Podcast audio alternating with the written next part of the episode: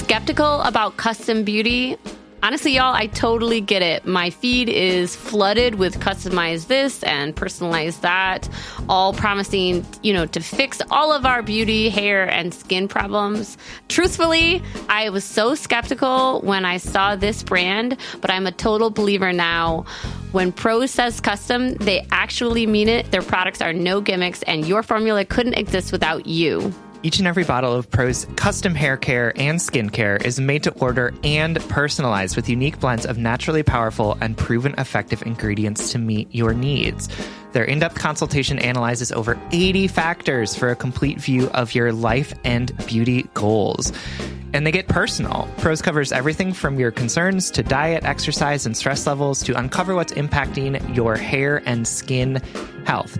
Did you know, for example, that Minneapolis has like weirdly hard water, which apparently was affecting my hair? So, like, some of the ingredients that they put into my hair care was to like deal with the fact that we have hard water. Wow, I love that. They also asked me things like, you know, because I have had a baby recently, like, are, am I still breastfeeding? What are my hair goals? And I also really appreciated they asked, like, how much effort do you want to put into your hair? Yeah, because like I'm at the point, you know, I used to let, yeah, I used to do those, you know, put effort into my appearance, but now it's like I just want to be able to walk out of the door without feeling self conscious.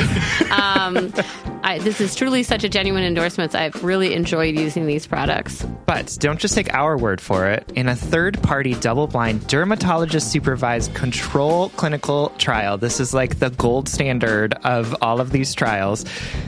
Prose proved that personalization works better than off the shelf alternatives. Try it for yourself and get your healthiest hair in 30 days or your money back. Prose is so confident that you'll love your results that they're offering our listeners an exclusive trial offer so you can see the difference custom care can make. 50% off your first subscription order at prose.com slash just break up. That's P R O S E dot com slash just break up for your free consultation and 50% off your one of a kind formulas. Prose.com slash just break up. Sam, What? what do you buy for five dollars? Um, lattes and um, other things. I Uh, rent movies off of Amazon for five dollars. oh, absolutely. Yeah. But do you know how long those movies last? So long. No, no, not very long. Just like one listen. Oh, it was like 90 minutes. but how long does your latte last? Oh, just like one sip. I like chug it immediately all the way down.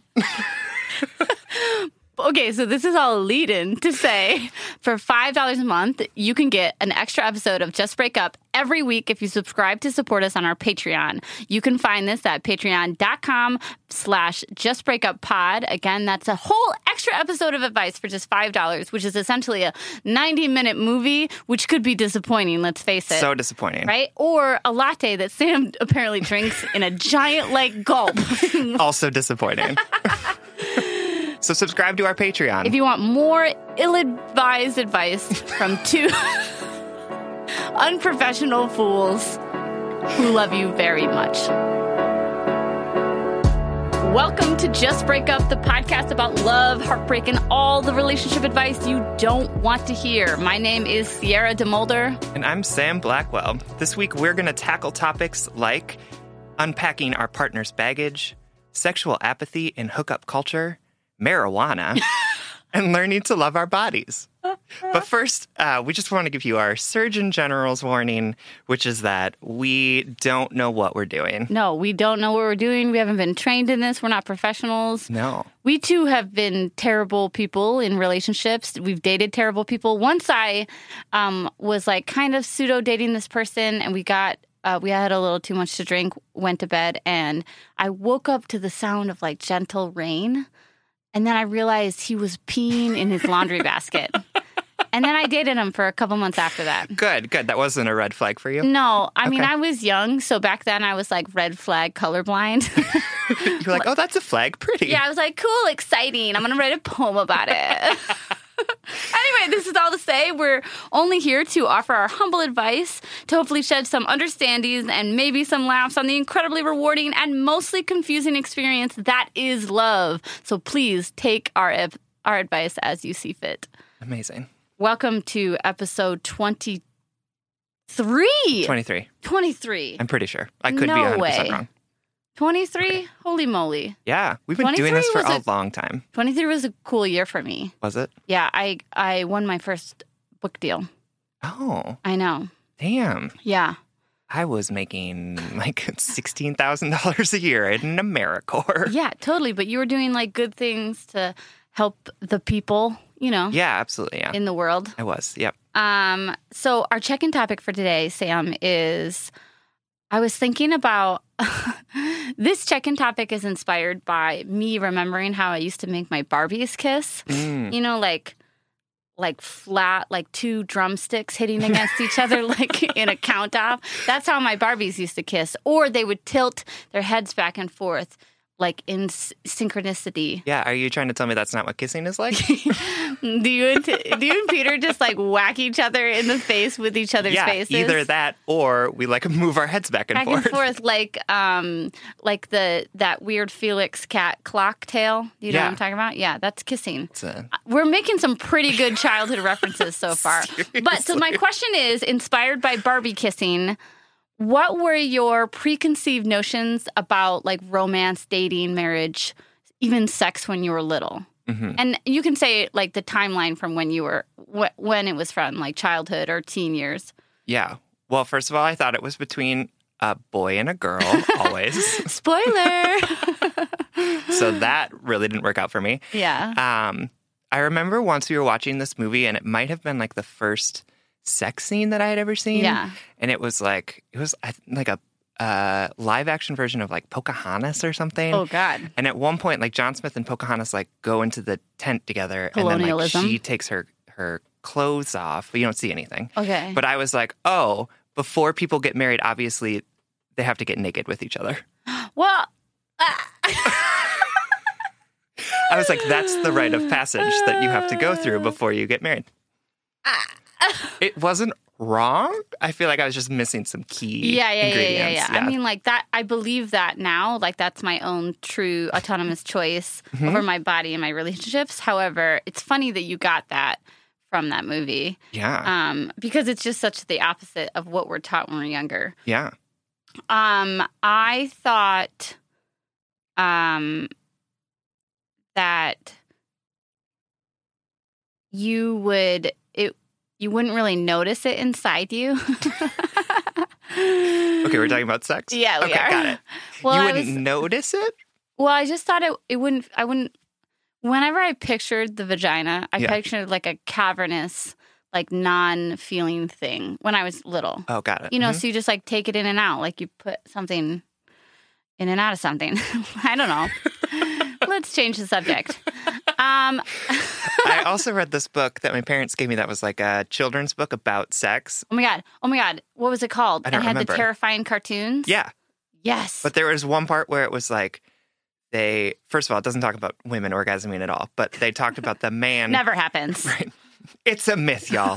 Just kidding. It's not. Um, but they talked about how it feels like a special sneeze, and like Oh, I just wow. don't like- it was very traumatizing No, for me. I I- was like, I, I never want to have sex. That sounds awful. I like don't a like month sneezing. ago i was at like dinner with some friends and we started talking about like learning about sex as children or uh, you know like about the body the body and stuff and that was i brought that up and i googled it. I'll post it. I can't remember the name of it. It was terrifying. I'm sure somebody out there knows what it is too because it had like cartoons yeah, drawings and and there were like two of them because there was one that was like how babies how are made, babies get made? Is something that what it's like called that. Yeah, and then there was another one that was about puberty yeah. that like talked to you about like how your body and was going to change. like graphic illustrations y'all. Graphic, yeah. This is what happened when your parents were literally hippies. we're in that era.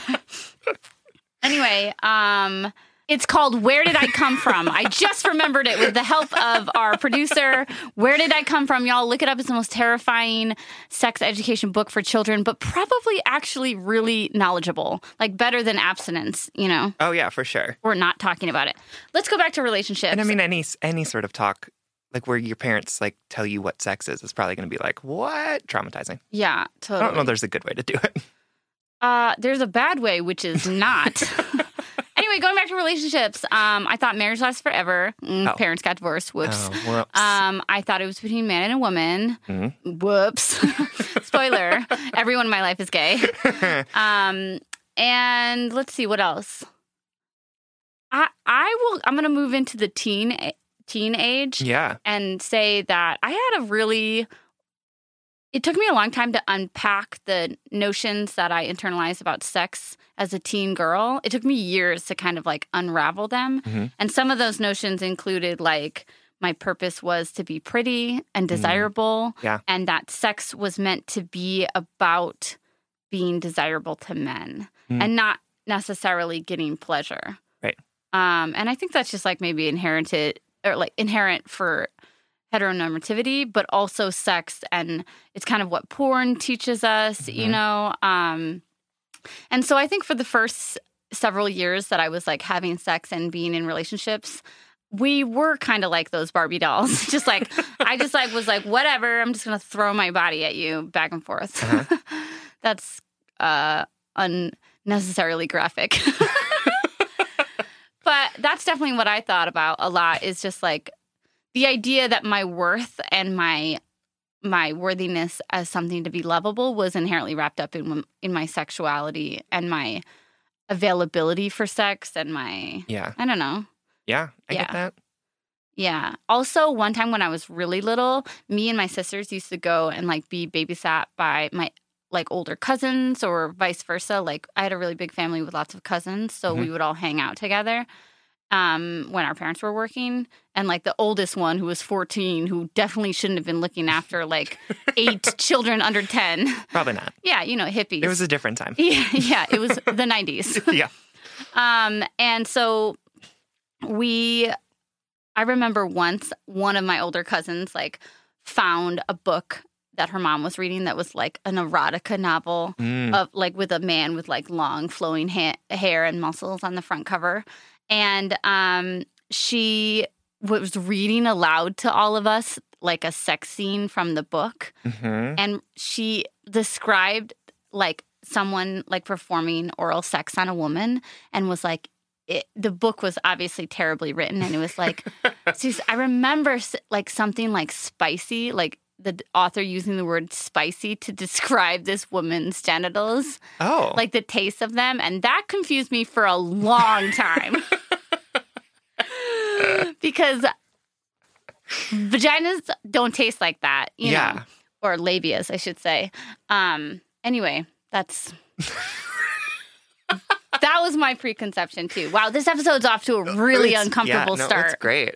Yeah. Uh, no, I feel like in my teens it was just weird because I was also like coming out as gay. Yeah, And so like figuring out what my attractions were was Yeah. really weird. And so like everything that I had thought about myself was like being dismantled. yeah, And then I also like saw Rocky Horror Picture Show Oh, and yeah. for the first time and was like the scene where Brad and like and Rocky dressed Yeah, up like- as Janet. and like start I was like, "Oh, this is something that I might be into." Oh wow, I love that you had your sexual awakening to Rocky Horror, which is the Gayest thing ever. uh absolutely. But Yep. I, I had a revelation because I was like self conscious that we were literally just talking about sex when I was like, "What are your preconceived notions about romance?" And we're like, "Well, this is what pussies taste like." And anyway, Okay. but I had never talked about anyone's pussy tasting like anything. I did. I did. It was me. It was like five seconds ago. It was me.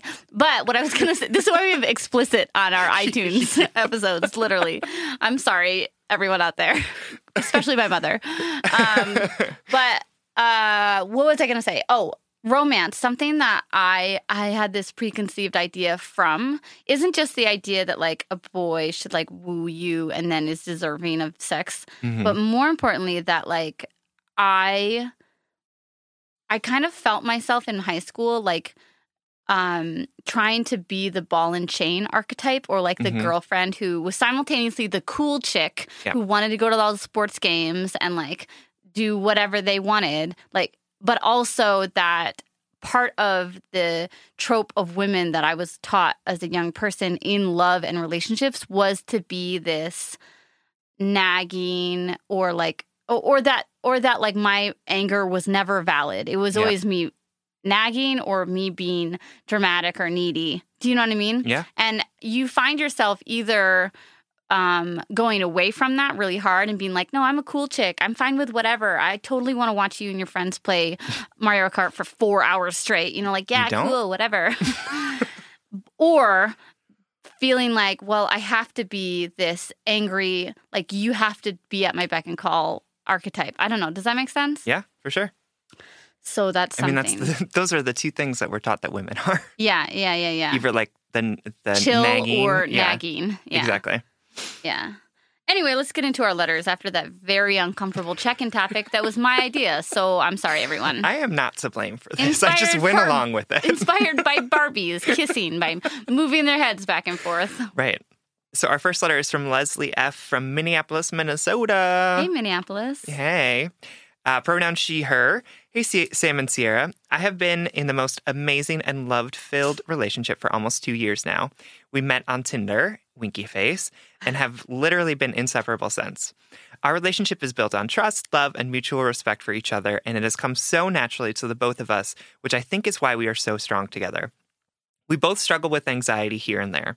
I'm a hairstylist, and most of my anxiety comes from my work. And since he's a creative as well, he can always guide me through it. He, on the his, on the other hand, has a lot to do with his previous relationship. Hmm. We met only one month after his almost nine year relationship ended. They started dating at 16 and had stayed together for far too long, in his words. From what I have gathered from him, she was very manipulative and emotionally abusive towards him. She always told him he didn't make enough money, didn't do this or that, wasn't good enough, blah, blah, blah. All he did not, all things he did not deserve to be told, among other things, but that's beside the point. Almost every day when he and I exchange I love yous, he will always ask, Are you sure? I know this is one of his biz- biggest anxieties, but it's really beginning to hurt me. I always respond with, Of course I love you. I want to marry you, have babies with you, and spend the rest of my life with you. All of this is true. But I'm afraid that since I say it so often, it may not mean as much to him anymore. Hmm. I guess what I'm asking is how do I try to unpack his baggage from his past relationship? I never wanted to press it too much since it has always since it has been a fresh breakup when we started dating. We've been together for so long that I feel it might be too late to ask these types of questions. Also, how do I help him through his anxieties about not being adequate enough or lovable? His words. I love him so much and I don't want to make him feel any of those things because he is the best thing that has ever happened to me. And I truly want him to know that. I just want you to know that this is a very small part in our strong relationship. I just want to patch it up before it rips wide hmm. open. Thank you so much for listening to me whine. That's a great letter, Leslie. And thank I loved your last clarification of just making sure that we know that this is a good, true love, that's Absolutely. a healthy relationship, but it's something that you're considering, especially when you're planning to make a future with someone. I think that's really, really great. And guess what? Good things can only get better. It's Mm-hmm. okay to critique a good thing because you're just strengthening it. You're you're um, bolstering your relationship. So, uh, f- first off, Leslie, will you please cut my hair? You're local. I'm local. You're a hairstylist. I have a head of hair. yeah, there you go. Uh, Okay. If, if one good me. thing's come out comes out of this podcast is that you get a hairstylist. DM me, thanks. Okay.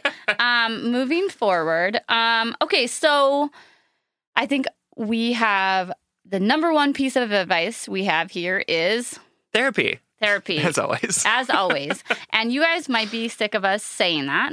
Um, but for me, when him him almost always asking you, "Are you sure?" after you in this very love filled, trust filled relationship, if he's always almost always asking you if if you're sure, that shows me that um, your boyfriend is a wonderful, loving person who has some deep hurt hmm and deep sense of self uh issues you know or, Yeah. or self-love issues like he is he's if you're thinking about self-love if you think about self-love as oxygen you know he's really depriving himself the crucial thing that will allow him to function Yeah. well in your relationship not saying your relationship isn't good but that's that is what i would say a gentle red flag like again i believe in your love i think this relationship is good but him constantly asking you for that tells me that he's hurting Mhm. still um, because people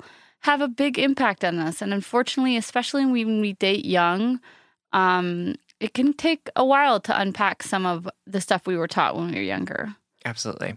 And I think, um, you know, everyone deals with insecurities for sure. And I think that everyone enjoys, well, maybe not everyone, but I think that a lot of people really uh, enjoy looking to their partner for a little bit of validation too. So I think it's totally healthy for someone to be like, someone says, I love you, and you say, yeah, but why? Or like, you know what I mean? Or just to say Totally. like, are you sure? Because like, here's all these things that I'm like really not feeling great about, and to have someone say like, no, I love that about you, and I love this, and I love this, and I want to Sometimes be we with need you. to hear it twice. Right, absolutely. Um, and so I think that it's, you know, that's why to me this isn't a huge red flag. I Yeah. think that this is just I sort of wonder like if we can come up with like a inside joke or like podcast lingo for like a gentle red, red flag. Like meaning um just again, Leslie, the way you stress that this is a good relationship, but you know that this is worth working on. Yep. Um uh, what I'm thinking is how ma- how long do you want him to go through life like thinking he's not good enough? Mhm. Period. Yeah. Um, and we're going to give you some tools um, and talk about some ways that you can help him through this process. But it, it can't be all you. Mhm. It just can't because that's that's when it will become unsustainable, and his whole sense of self worth will be dependent on you. Which, like Sam said, and I love you said I love that you said this. That's okay. Like we we deal with insecurities all the time. Mhm. All of us do. The most beautiful person you've ever seen thinks that they're ugly. Mhm. Yeah. So, um, I think one thing you should stress with your lovely partner is that he can forgive himself for the relationship that didn't work. Yep. And he can recognize that it's not that he was a bad person or didn't make it work or he was it's not that he wasn't enough for his ex-girlfriend who w- who sounds like she was kind of really hard on him. Hmm. it's that they weren't suited for each other. It's not a lacking it's just a mismatched. And he was going through all of that and shaping his whole life all those years to be ready to love you really well. Hmm Absolutely. And I think, um, you know, there's an opportunity for you to uh, talk to him about this also when he asks you that question, right? Instead of just immediately saying, I love you so much, I want to have your babies, and here are all of the reasons. Instead, say, you know, just a firm yes. Is that Yeah. is that all he needs in that moment to yes say, i'm sure yes, I'm sure? right right? And then that becomes less of a, a burden on you to sort of take the emotional weight of that insecurity onto yourself, and then just instead just say like, "Yes, absolutely, I I do love you, and and you know that." Right? And if and if you think that he could, um, it makes me think of the attachment styles that you talked about a couple Mhm. episodes ago. Yep. Um, that maybe if Leslie doesn't answer with gratuitous reassurance, it Mhm. will trigger his abandonment or sense of um, self. You know, to feel shitty about himself. So if you feel like you can do this, um, if you have like the time and space to potentially unpack what might be open from this, I also would say, Leslie, you could say, Yes, I do love you. What makes you question it the first time? yeah, exactly. That's exactly what I was thinking it too. Yeah. Can you have that conversation to say like, "Of course I love you. What about like what about our relationship makes you think that I don't, or makes you question it when I say this to you?" Right, right. And you can say that in a loving way. You can Yeah. I think that people assume any confrontation or anything that goes that um like veers off the script of love and goodness and comfort hmm is negative, but this confrontation can be really gentle like baby, you know I love you. We're in it together. Right. Sometimes I feel like you don't trust me when I say I love you. Like Yep. haven't I have I not earned your trust? Am Yep. I not good to you? You know, I love you so much and I'm committed to this future. Um I, I want to talk with you about how it's how maybe why it's it's hard for you to accept my love or Mhm. trust my love, Yep. you know. And he, again, he might not be the type of person who wants to go to to therapy. You might not have the right resources, um, and I understand all of that. I just I I do think that people need spaces to unpack some traumas from their earlier life, and I sure as shit was shaped by my high school relationship. I was shaped sexually, romantically, and as a, like a person and a woman in the world. Yeah. That relationship, that very first relationship, sh- shaped the hell out of me, and we were only together for like two years. Right. Um, and so this was obviously like a big part of who he was. Absolutely. But I do think I think that having the conversation up with him about that will be helpful in unpacking it. You know, maybe it's just it could be that he is just doing it now out of habit and he doesn't need it, but he Yeah. just likes to hear you say it, right? Yeah. So having the conversation about how it makes you feel, I think will help sort of put that into light for, in, for I him as well. maybe the last thing I'll say is he has to do the work, Leslie. Like you can be a really warm, supported, supportive, helpful partner Yep. who helps him unpack his baggage, but it's his suitcases to carry. Yeah. He has to put the shit away. You can help him open the suitcases. Let's go with this metaphor. Love it. Thanks. Um, you can help him open it. You can ha- help him have these revelations about Yep. why he has these trust issues or this these the lack of self respect.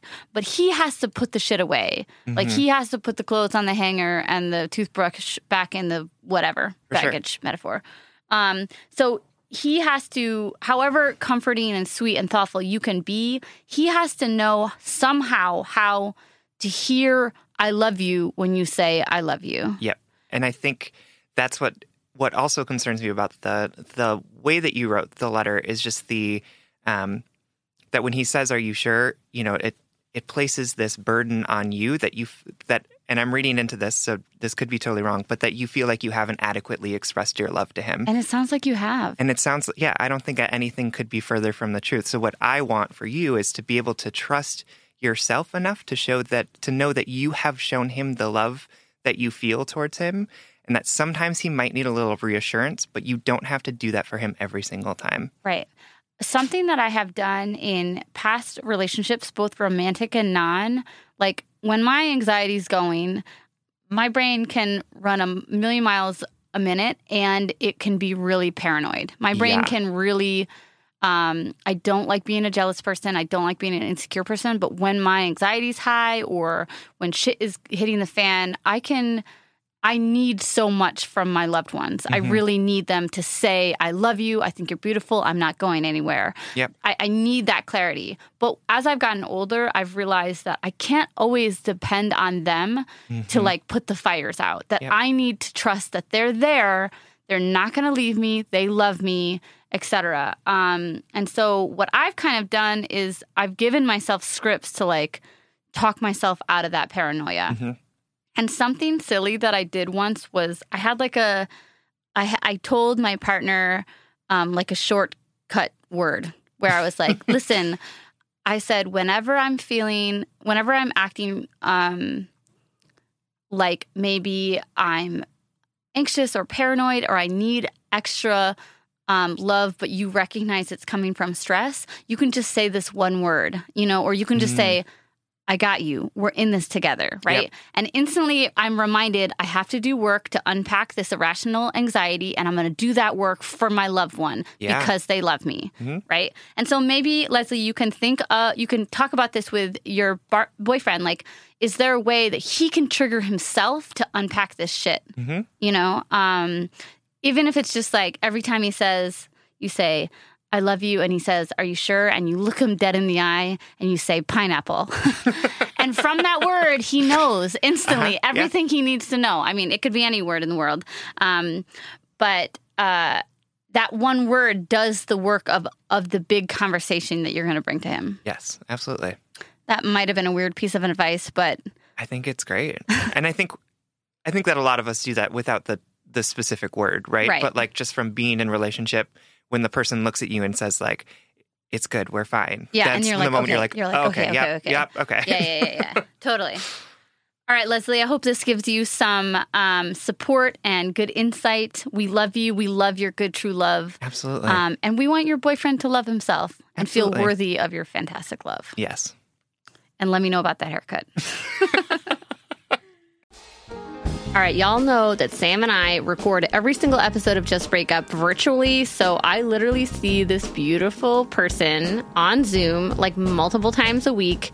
And every time Sam pops up into Zoom, I comment on their outfit.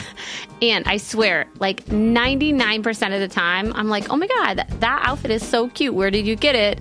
Sam says Quince. You too can upgrade your wardrobe with luxury essentials at unbeatable prices. Quince is here to transform the way you shop with a range of high quality items priced within reach. That's right. They have 100% Mongolian cashmere sweaters for $50, organic cotton sweaters, washable silk tops, and timeless 14 karat gold jewelry. And the best part, all Quince items are priced 50 to 80% less than similar brands.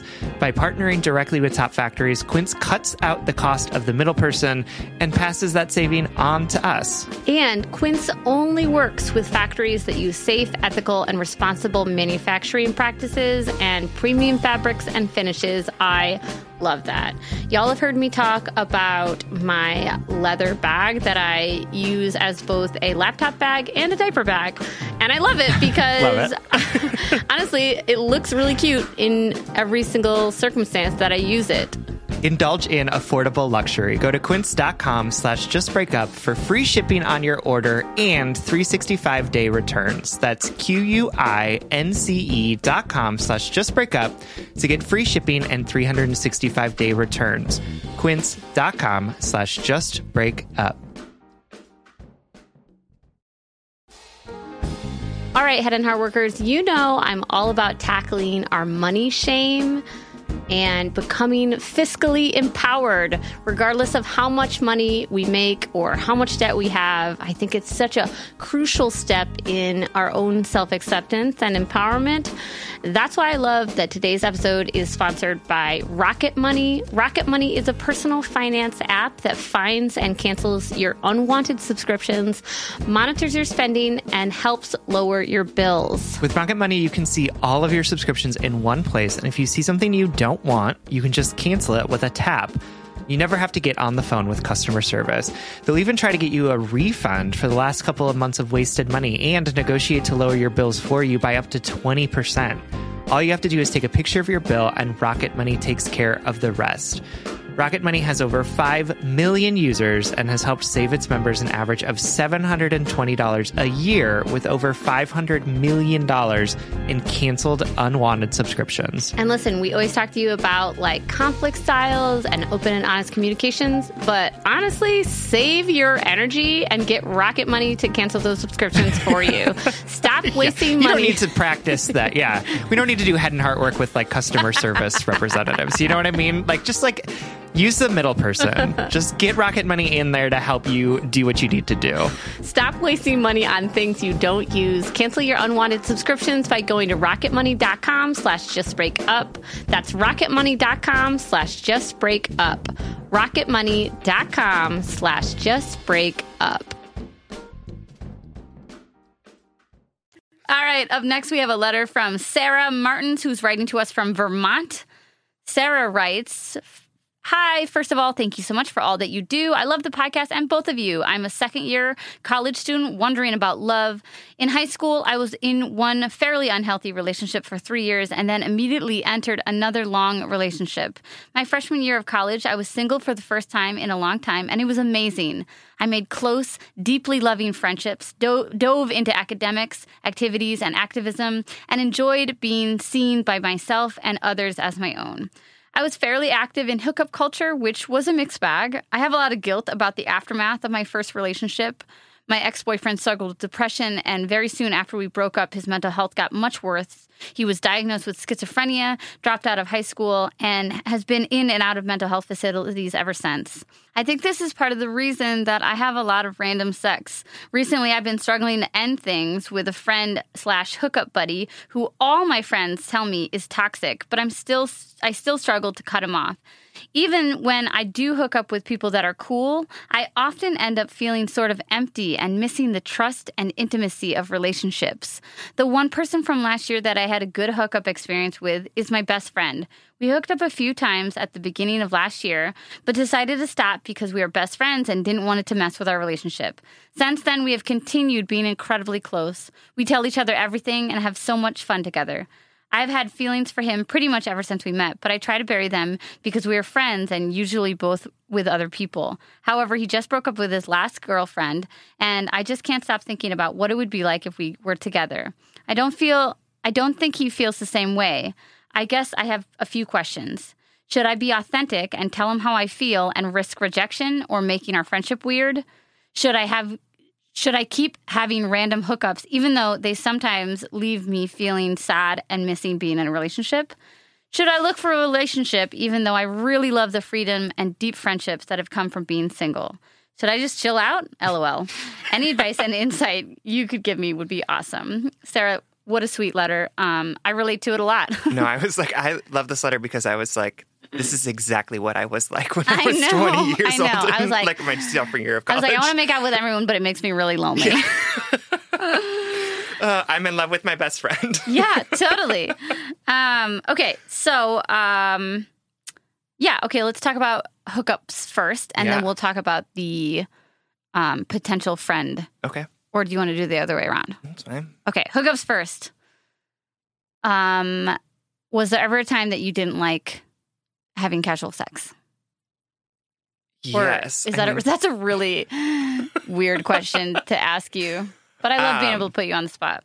I think that like it was fun. It was most fun when it was like a novel thing that was happening. It where I was was new. like, oh, I can just have sex with people and it's great and fun. I wish that was a gif of you just like busting out of your apartment. oh, I can do this. right? Um, mine would more be like looking at the mirror, like pointedly, like you can do this. accurate. Um, and I think like the fun of like being able to, or like the validation of being able to like see that person across the room at the party and be like, ooh, that person is sexy, and then like make it happen like Stop all talking at about me, once. Sam. It's like just kidding. it we didn't meet at a party. you. Yeah. I, I was the one that was like awkwardly waving by accident. anyway, um, but then it got tired. I was like done with it. yeah. Sarah, I think what we're trying to say is that hookup culture um, or casual sex is awesome, but it can also be really draining and exhausting. And um, I think what your body and heart is telling you, making you feel like a little apathetic about it or lonely, it's trying to tell you something. Mhm. And I think my first piece of advice is it's okay to listen to your heart hmm and what your body is telling you, which is to me, maybe you want to take a break from casual sex. Transparent moment. I there was a point in my life where I was like, I'm not going to do this anymore because it makes me lonely Yeah, for sure. because it made me feel more isolated and more alone than not. That Yeah. like sleeping with somebody, having mediocre sex with somebody, and sleeping beside that person like didn't bring me the comfort that I that my soul wanted. Really, that Yeah. sounds cliche AF, but but I think it's super real. I think that like for a for me a long for a long time that casual sex and like or like meeting people, random people, like filled the validation that I needed, right. and then uh, realized that that wasn't great validation and that it was fleeting and that it wasn't the thing that I needed in order to feel good about yeah, myself. it was more of a distraction. right. Or I think in my case, it was like there was a lot of validation in people being interested in me, but then there came a tipping point where I was like, I don't need you to be interested in me. Yeah, Yeah. exactly. Yeah, and then it was like, oh, the the only person that can really give me the validation I need is myself. And So Sierra. you are very helpful in that. yeah. um, so I think, uh, and also backing up before I say this to Sarah, to anybody out there who has a ton of casual sex, like keep on keeping on. Do whatever Yeah, you want. is- For people out there who are like, oh my God, Sam and Sierra are the thoughtiest thoughts I've ever heard talk through my headphones ever, then, you know, live and let live. you don't know what we did. Don't judge us. Right. Um, we're, we're, we're describing our youth in very broad strokes here. Yes. Um, but Sarah, for me, one, don't feel guilty about it. Mm-mm. Let it go. The people you slept with or fooled around with or even entertained the thought of like being intimate with, they they're not on you right now. Right. The, the people we sleep with don't physically stay with us. No. Right? And they don't define who we are. They don't define our merit or our worth. And you are your own independent, wonderful, full person as is right now, Yep. regardless of how many people you have or have not slept with. But I will say, listening to your intuition, listening to your heart, what your heart truly wants is a muscle we have to exercise. Mhm. And Sarah, it sounds like your your heart is trying to tell you like that you don't want to have casual sex right now. Yeah. You love being single, but um, maybe being single doesn't entail having um, relationship-less sex. Right. And it sounds like you've got a lot of stuff going for you outside of I love how much you talk about your friendships. Yeah, your that. friendships, your academics, your activism. Like it sounds like you're you're doing awesome things and meeting great people. Um, and so if you feel like you don't really want to do it anymore and it's leaving you sort of exhausted or empty, like Yeah. you don't have to do it. But if you want to keep doing it, Yeah, and I would say like maybe if you um cuz also that's fun, you're right. There's something fun about being single and open to the world of possibilities, right? Mhm. Yep. So maybe Sarah, it's it's not like you're like, "Oh, I'm not having sex for this year or whatever." But maybe instead it's like you could make up like a checklist. or you could make up like a set of circumstances that has to happen or yeah, or you have to um it's kind of like the the shopping rule where you're like oh i'm not going to buy it today but if i'm still thinking about it from a week from now a week from now There i'm going to go go. back and buy it so buy those fucking shoes girl if you're still thinking about them later um i always like to give my mind like a little like little gymnastic tricks to do to get it to do Yeah. you know to think clearly just like in our last letter like I, I had to like give myself the trigger to do the right mental work. Um, the same thing is about having sex. Like if it feels right, if it if if he if he or she or they check off all the right boxes for you, um, then Godspeed. Like you are single, have a good time. But Yep. it does sound like your heart is wanting something different. Yep. Yeah. Um, and then the other thing, so it's the question of like, should I keep having random sex or should I find a relationship? And I just want to tell you that there is an in between there. hmm Um, that's a great place to be. Yeah. It's called Cinnabon. Just kidding. Uh, you didn't see that coming, did you? no, I didn't. Um, and so like you can choose to not have random sex and still choose to not be in a relationship. Yeah. Like that is also fine. Yeah. So I, um, I feel like when you are in college and like and 20 years old like every decision that you make feels like it has so much weight you're like this is this is how i'm deciding to to be for the rest of my life um and i can tell you right real. now that like you can choose to not choose at this point Yeah. like you can just live your life in a way that feels authentic to you um, without having to say i'm going to be a relationship person or a hookup person. Yeah, you can just be like a person that maybe sometimes hooks up with people sometimes tries to do a relationship and then just like figure out what fits. I'm gonna I'm gonna jump on that a little too because I, I I totally agree that during that time of your life, not just because of college um or like college aged Mhm. activities, it's also that all of a sudden you're like, oh shit, I'm not a kid anymore. yeah This is is this who I am? Like I'm out here in the adult world, um, and all of my actions have consequences. Yeah. And it feels like you're either doing it right or you're like making mistakes. Right. And that's just not real. I mean, like, I do want to say to my 23 year old self, like, those parking tickets are real and your car is going to get fucking towed.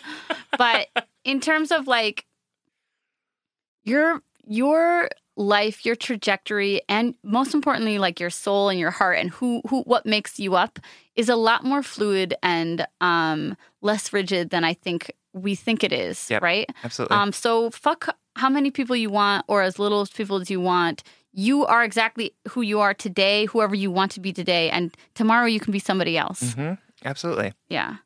Let's talk about the friend. Yeah. What do you think? What do you think? Um, well, I think, I think one, if she thinks, if Sarah, if you think that, um, you, it's kind of like the shopping rule, right? Uh-huh. like she's thought about the shoes for a long time. Right, She like even a- tried them on a couple times. like a tattoo. Yeah, yeah, yeah. Um, and now she's thinking about it still. Sarah, I would just say, I'd say go for it. Mm-hmm. I'd say, tell them how you feel. If you sit in your, if you sit with yourself and you think in your heart, um, I'm okay if our relationship changes. Yep. And I definitely want a relationship with this person, not just a relationship in general. Ooh, good one. Thanks. Yeah, Ah. that's real though. Oh man, Right, do I so many re- relationships I had because I just wanted to be in a relationship. Oh my god, so many relationships I had just because I wanted somewhere to go during Thanksgiving, you know? And then this year I went to your house. That's right. Oh, are we in a relationship now? Yeah, of course. Okay, great. A loving podcast relationship. Amazing. We Yeah. are co-parents Yeah. of your dog. Yeah, totally. oh my god, I bought her a child size down zip up down vest Oh, today good. from a thrift store. It's leopard print. It fits her like a glove. You'll see it tomorrow. Okay, that's good because she's always cold. I know. Anyway, tangential. Um, so that's my thing is like, Sarah, do you want to be in a relationship? Do you want to be in a relationship with this person? Do you want to stay single? Yep. Pick one of those three Yep. and go forward with confidence, Yes. baby girl. And I also think it's sort of hard to have been in like a a sexual relationship and then cut it off too because yeah, then like really the for, the forbidden the forbidden fruit thing comes into play where you're like, do I want it just because I can't have it and I'd had it before? yeah, that's harder for me when I haven't had sex with someone, you know, because I haven't had the opportunity to be wildly disappointed. um, so I'm so sorry your sex life has just been No, no. Th- for as much good sex I've had, I've no, no. For as much bad sex that I've had, I've also had good sex. Okay, good. But um, the peaks and valleys, my friend, real confusing.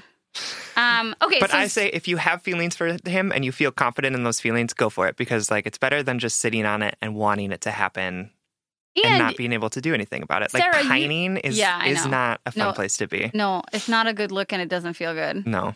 Um, and it's not true to yourself. And also, the last thing I want to stress is, Sarah, you said you have a great relationship with this friend. You tell each other everything, and if you have the intimate, respect-filled relationship that you tell us, that y- your relationship should be able to bounce back Yeah. if you tell him and he says that he isn't interested in a romantic relationship with you. Yep. Yeah? Great. Cool. We love you. Good luck. Thank you for writing. So our next letter comes from another Sarah. Crazy. Uh, Sarah's writing from Colorado. Hey, you guys, I'm 28 and have been dating my boyfriend since I was 22. When we met, the thing I liked most about him was how mature and responsible he was. Unlike other college guys, he didn't constantly party, do drugs, or sleep around. Well, he graduated from grad school last spring and has been unemployed ever since while he hunts for a job. He made a few friends at a grad school internship and they moved in together.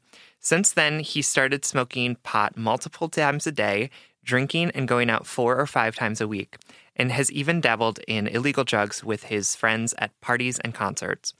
I told him I wasn't comfortable with these things. I also socially drink and smoke marijuana, so it's not like I was asking him to quit. I just explained I was uncomfortable with how frequently he was doing it. He said he never really had that college experience. It was summer, and he was just relaxing before he found his job. So I tried to let go and let him have fun. Well, now it's November, and he has a full time job, and it is still going on. Anytime I bring it up, he gets angry. He said going out and using marijuana helps with his anxiety and depression, and he plans to continue even if I don't like it. I don't know what to do. Maybe I'm being a stick in the mud, but I'm just not comfortable with it. This isn't who I signed up to be in a relationship with five years ago. I'm almost 30, I have a serious career, and I want to settle down with this man in the next few years.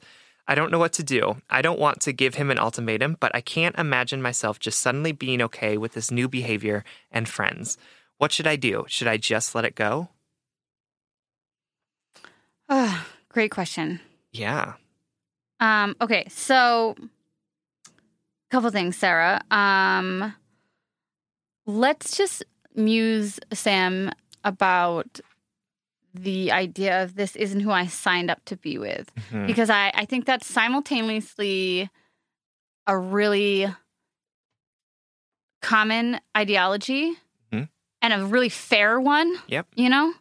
um, but is also complicated because of the nature of humans and partnership and change. Yep. Do you know what I mean? So, like, Yep. Sarah, I don't think you're wrong for thinking that um, or saying that or writing that. I think is really fair, and it's actually it it brings me joy that you're kind of like, hey, I'm checking in with what I need Yeah. in this relationship, and this isn't what I signed up for. I'm not going to mother you, Right. right? Yep. Um, but at the same time, is there something to be said that like people to be in a really? I'm just like spitballing right now. Is there is there something to be said that like people are always going to change and to go into a partnership not anticipating that? I don't know.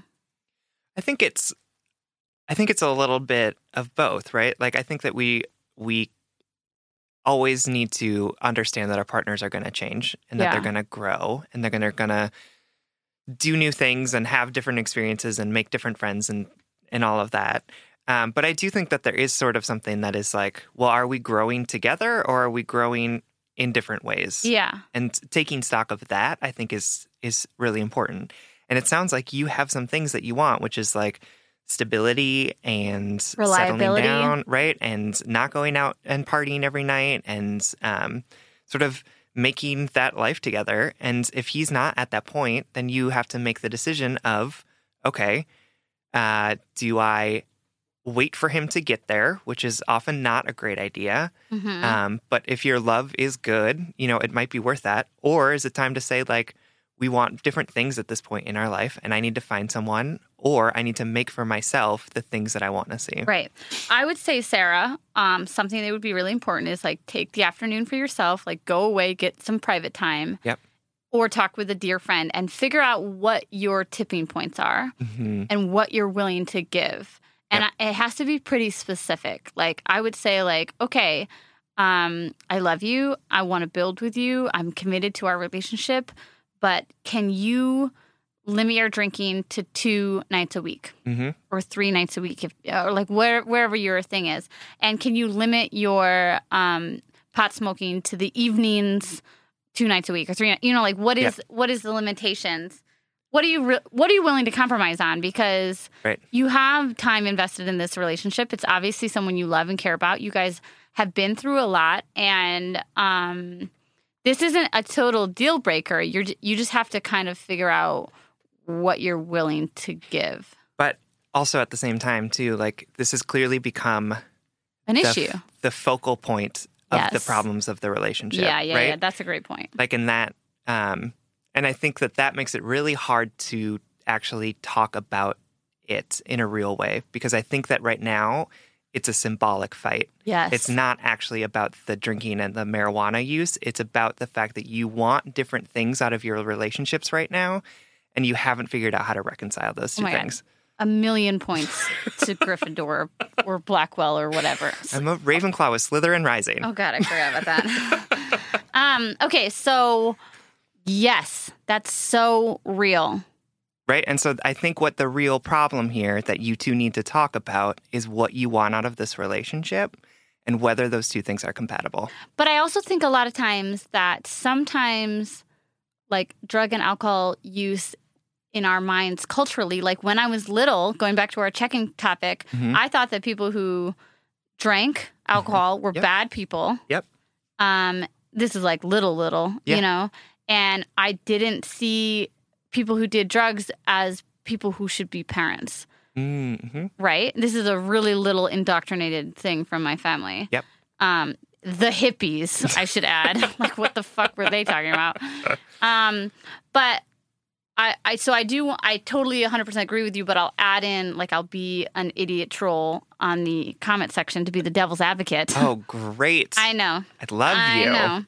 um, but like, is there a world in which um, we are um, are we not equating drugs and alcohol alcohol with parenting? Does that make Mm, sense? Or like mhm. stability? Like, Yeah. it is possible to enjoy beverages occasionally and enjoy drugs occasionally. You know, Absolutely. and be a responsible homeowner and employee and parent. Yes.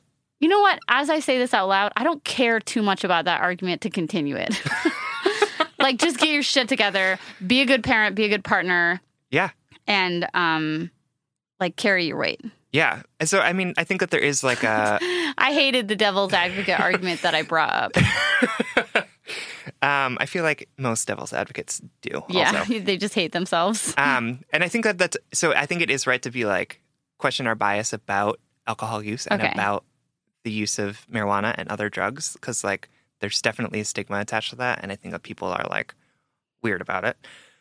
But I also think like, it's clear that this is impacting Totally. their life and Yeah, their and relationships, and like yeah. that's where it comes Yeah. down to it. Um, and again, I, like he, it's totally possible, and I think he's doing it. Like it's totally possible for him to be functioning while also going out three nights a week and smoking pot like every night when he gets home, right? But is that what you want, Want. in your life? Is that the life that you want to live? Right. And I don't think that is what is that- happening here. Yeah, and and that's where the actual compromise comes in, like the tangible. What is what am I willing to give and take? Yep. uh, Sarah. Which is you can say, "Honey, I'm willing to compromise because I love you, and I think we should meet each other in the middle. So I'm willing to compromise this far outside of my Right. comfort. Yep. I'd rather you never drink, or what, or I'd rather you just drink on occasion. Yep. But I'm willing to say, can you limit your drinking to one, two times a week? Yep. and then he'll say, "Well, I want to drink five nights a week, but I can I'll limit it to three or something like that." Like, Yep. is there is there a tangible way that and and why I keep saying tangible is that I think it's important that both of you see each other working for each other. Mhm. Like that, there's a there's an actual give and take from both of you. That's that's Yep. um that's there. That's real. for sure. But yes, and I've also I've also been in relationships where like the person's drinking and going out was like such a horrible burden to me all the time because it was like it was either we were out drinking or I was home alone by myself Right. while he was out drinking. Right. And like that was not a fun place to be. So like I empathize with you that this isn't this isn't something that I think is sustainable for you because this isn't what you want out of it. So like he either needs to come to the table or it needs to be, you know, build the bridge together. Right? Yes. There is a bridge to your future, but I'll say this. Just because you've been together for five years and you're maybe in your later 20s, 30s, I can't remember, or you're ready. Yep. Okay, later 20s and you're ready to settle down, just because you put these five years in Yep. doesn't mean it's not worth leaving. yes. Because just because you've dug that well and you're digging and digging and digging and looking for water and the water's not there, it doesn't mean you can't climb out and start again with someone else. Absolutely.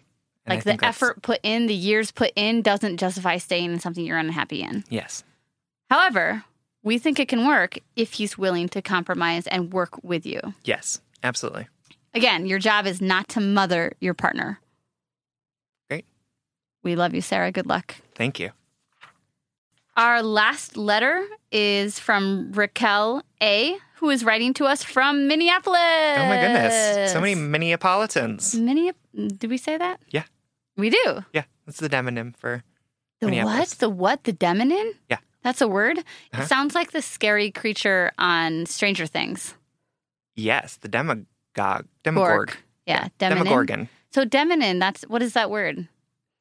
Uh, Is it like a type of den- okay, so- a denim suit? want the definition, like the roots? Yeah, what it? is it? What does it mean? Like the, the city Oh, name? I've it's never heard the word before. It's the name of the of the person that like the The- the yeah, word the that describes the person that lives in that area. So like an American is like a person that lives in America. That, Got it. The demonym of America is American. You're so smart. So it's Minneapolitans and St. Paulites, That sounds like a beer. doesn't it?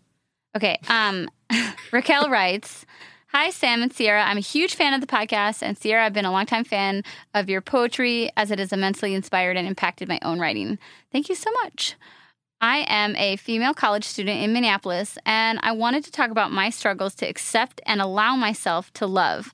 I'm 20 years old and have never been in a relationship, nor have been sexual in the past besides a kiss from a stranger.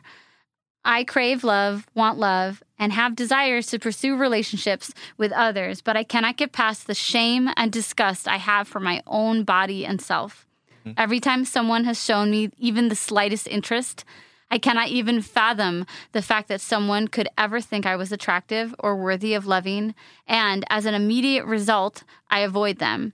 I've been lucky enough to have a loving childhood without a lot of trauma, so I cannot understand why I carry so much shame and fear associated with being vulnerable with someone and getting in a romantic relationship. I think that I sabotage myself too, because every time I say I want to date people, I detract from actually following through with anyone. There are pieces of me that struggle with figuring out my own sexuality, so at times I wonder if these unresolved conflicts are what is causing me to be so reserved. I have identified as straight my whole life, but lately I've been questioning if I am bisexual. I guess the question I have is how can I move past my own shame and insecurities related to being sexual and romantically intimate with other people? I know that I deserve to be loved and to give love, but I am so afraid. I'm so, so afraid of getting hurt or being judged by my body or revealing the most intimate parts of myself and having them exploited and judged or laughed at, especially because I'm so inexperienced for my age. I know so many of your questions are related to people in relationships, but I thought I would still ask about how to enter into one in a healthy and confident way. Mm. Love you both. Thank you for listening. Oh. I know. What That's a such a wonderful letter. letter, Raquel. Yeah. I think we picked this because Sierra and I have both felt this feeling that you're feeling. Yeah, totally. Of shame and insecurity about our bodies and our ability to be good partners and and be uh, romantic with people. Yeah. Um, I want to start with a little story. Mm-hmm. Um, something that I immediately thought about when I read your letter, Raquel. Um, and this is like my best stories, totally random and involves me naked in public. Ooh, I love this. just kidding, but not. Um, and I'm not telling you to do this. I just wanted to share like a little bit of my history. Um, I too have always struggled with um, uh, loving my body, being ashamed of what my body does, thinking that I'm not good enough physically, and thinking that whatever people see in me is a facade that I'm putting on. Like mm. if they could just see me naked, or if yeah. they could just see me on my worst days, or no makeup, or God forbid they see me unshowered, or in the wrong position, or in the wrong, you know, like. Yep. Um, and that's just the beginning of it. That that's just the the tip of the iceberg of what our inner monologue tells us when we've been taught by culture and and and others to to hate our bodies and be ashamed of ourselves forever. Mm-hmm. To be simultaneously a sexual, beautiful being while being a human, reserved, and, um, you know, it's a complicated identity to be, to grow up a woman in this world, in Absolutely. this culture. Yeah. But so something that was really transformative to me was showering in the public gym at or the public showers at my gym. Mm-hmm. Um, when I was going to college, I was like 24, um, 23, and the year I met you, Sam. Oh. Yeah. uh, and I was feeling really unattractive and unwanted. It was wintertime. Everybody's like um, least fashionable time of the yeah, year. We're just like big bundled masses. Yeah. Yeah. yeah. And um, I went to the gym after a class once, not even to work out, let's be clear. It was to sit in the sauna because it's freezing in Minneapolis. And um, I got out of the sauna where it's all like cloudy and nobody can see anything. And I decided for some unknown reason to take a shower in this public shower space where like there are multiple shower heads mm-hmm. in this big um I don't know, rectangular tile room. And I dropped my towel and just like looked around and started showering. And it sounds weird, but when I think about self love and when I think about my journey to like loving and accepting my body and accepting the fact that like everyone shits their pants and and um, is different and and special in their own way, I learned a lot of that showering at this gym mm. because. Mm. I would shower, and not only would I be like showering off the sweat of my day, the stress, the anxiety, I would be literally like what like washing myself new again. But I would look around at all these women who were all different ages, and because it was also a community gym attached to my campus, and they all different ages, all different sizes. And it sounds so cliche to say this, but it was so healing to think, damn, everyone looks different. Mm. No one looks the way I thought they did, Mm, you yeah. know? And um yeah, maybe this is a weird thing to start with. But Raquel, I instantly thought of it in terms of I think a lot of sh- shame can't live in the dark. Or no, excuse me, in the light. Damn it. Excellent opportunity for a quote if you didn't fuck it up, Sierra. It's great. This is That'll be the live, episode, the episode title. Yeah. Shame can't live in the dark. I mean the light. Um, shame can't live in the light. Like meaning my shame about my body, what I thought was wrong with it. You know, uh, the bumps and indents and pimples and hairs and everything that I can hide in an Instagram filter. What I thought made me unattractive and unlike everyone else just made me just like them. You know, Yep. that we were all so different. And it it sounds to me that you have some deep um, rooted shame about what you think is good enough. Like that you are that you were born lacking instead of born whole. Yep. And the reality is, culture teaches us that. The makeup industry teaches us that. Yep. Um, fashion, uh, patriarchy, racism teaches us to feel less than. And Yep.